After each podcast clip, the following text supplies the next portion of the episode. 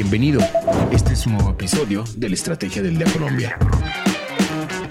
Traído para ti por numberlinea.com y dirigido por María C. Suárez.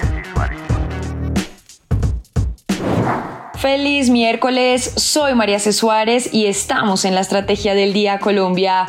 Hoy hablaremos del más reciente reporte de inclusión financiera de los países más atractivos en fusiones y adquisiciones y de la confianza del consumidor. Active la campana para recibir las notificaciones de cada uno de nuestros episodios. Comenzamos. Descifrando. Hoy en Descifrando, Valery Cifuentes, periodista de Bloomberg Línea en Colombia, nos cuenta los detalles más relevantes del reporte de inclusión financiera y de por qué, aunque las mujeres mejoramos, todavía no es suficiente. Hola María C. Aunque Colombia sigue mejorando en inclusión financiera, aún hay varios retos por trabajar según los datos que muestra un informe de Banca de las Oportunidades sobre 2022. Por ejemplo, uno de los grandes desafíos que tiene Colombia es hacer que las mujeres y las personas que viven en los municipios rurales del país tengan mayor acceso y uso de productos financieros. En este episodio de Cifrando les hablaré de cómo nos fue en inclusión financiera el año pasado y como es usual, les dejaré tres datos clave para que entendamos mejor este tema. Primero, en 2022, 1,2 millones de adultos accedió por primera vez al sistema financiero.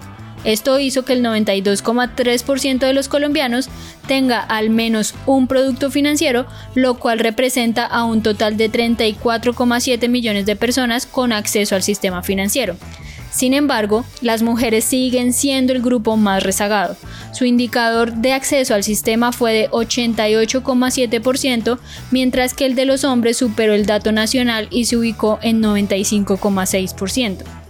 Segundo, en 2022 los adultos en municipios rurales dispersos cuentan con un indicador del 55,4% en términos de acceso, muy por debajo de la cifra nacional que fue 92,3%.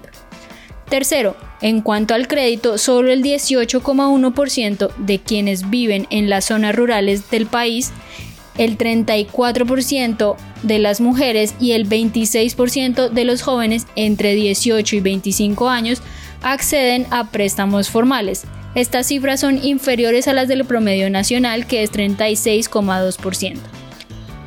Y como bonus les cuento que aunque cada vez hay más colombianos con productos activos en el sistema financiero, las mujeres siguen por debajo del dato nacional. Si quieren conocer más detalles, los invito a que nos lean en bloomberlinia.com y recuerden que nos oímos todos los miércoles en Descifrando. Entonces, nuestra pregunta del día es, ¿qué opina de la recuperación de la confianza del consumidor? Los invito a participar acá en Spotify. Lo que debes saber. Y ahora tres datos que debes saber este miércoles. El primero, la tasa representativa del mercado con la que amanece hoy Colombia es 4.186 pesos. El segundo, en medio de las tensiones de la economía mundial, Latinoamérica ha sacado partido en el campo de las fusiones y adquisiciones, al punto de que nunca había sido más atractiva para invertir por medio de esta vía.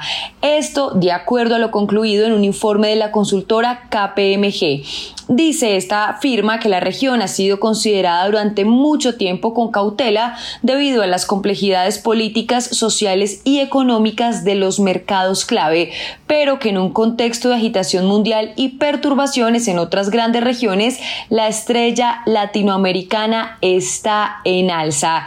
Y es que dice KPMG y especialmente su reporte que los países más atractivos de Latinoamérica en términos de fusiones y adquisiciones en los próximos dos años son México con el 79% de las empresas e inversores que consideran a este destino como un lugar ideal para hacer negocios, seguido por Brasil con el 69%, Costa Rica con el 54%, Chile con el 53%, Colombia con el 51%, Perú y Uruguay ambos con 47%, Argentina con 44% y Panamá con 43%. Y el tercero, la Fiscalía General de, la Nación informó que el ex candidato presidencial Óscar Iván Zuluaga, su hijo y exgerente de campaña David Zuluaga y la exministra de Transporte Cecilia Álvarez serán imputados en el caso Odebrecht.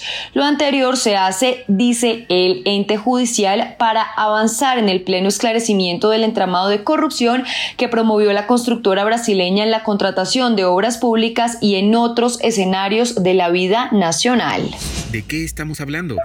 Los hogares colombianos están siendo menos pesimistas que hace unos meses, lo cual hizo que en mayo el indicador de la confianza del consumidor llegara a menos 22,8%, aunque esto representa una mejora de 6 puntos porcentuales frente a abril cuando se tuvo menos 28,8%, se mantiene esto lejos de los niveles alcanzados en mayo de 2022, cuando se llegó a menos 14,7%. Según Desarrollo, esta mejoría se debe principalmente a un incremento de 3,8 puntos porcentuales en el índice de expectativas del consumidor y un incremento de 9,5 puntos porcentuales en el índice de condiciones económicas. Lo anterior se traduce en que los hogares colombianos son más optimistas respecto a su percepción acerca de la situación económica actual y las expectativas de las familias a un año.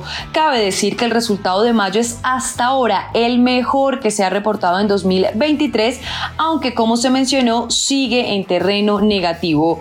En enero el indicador se ubicó en menos 28,6% y ha ido mejorando hasta el menos 22,8% registrado en el quinto mes de 2023. Fede Desarrollo también reportó que en mayo la confianza de los hogares incrementó en cuatro de las cinco ciudades analizadas respecto al mes de abril de 2023. En comparación con abril, el indicador incrementó, ojo, en Bogotá, Cali, Barranquilla y Bucaramanga, mientras que disminuyó en Medellín. En cuanto a los estratos, se observó un aumento de la confianza en el nivel socioeconómico medio y bajo, mientras que disminuyó en el estrato alto. Por su parte, la disposición a comprar vivienda, vehículo y bienes, muebles y electrodomésticos incrementó con respecto al mes de abril. Recuerden seguir este podcast y activar la campana para recibir las notificaciones de cada episodio y así estar al tanto de lo que pasa con la economía y los negocios. Los invito también a que visiten bloomberlinia.com donde pueden ampliar cada uno de los temas que tratamos hoy. No olviden que acá está la información independiente que une a América Latina. Nos escuchamos mañana. Esta fue la Estrategia del Día Colombia dirigida por María C. Suárez, producido por Arturo Luna y Daniel Hernández. Que tengas buen día.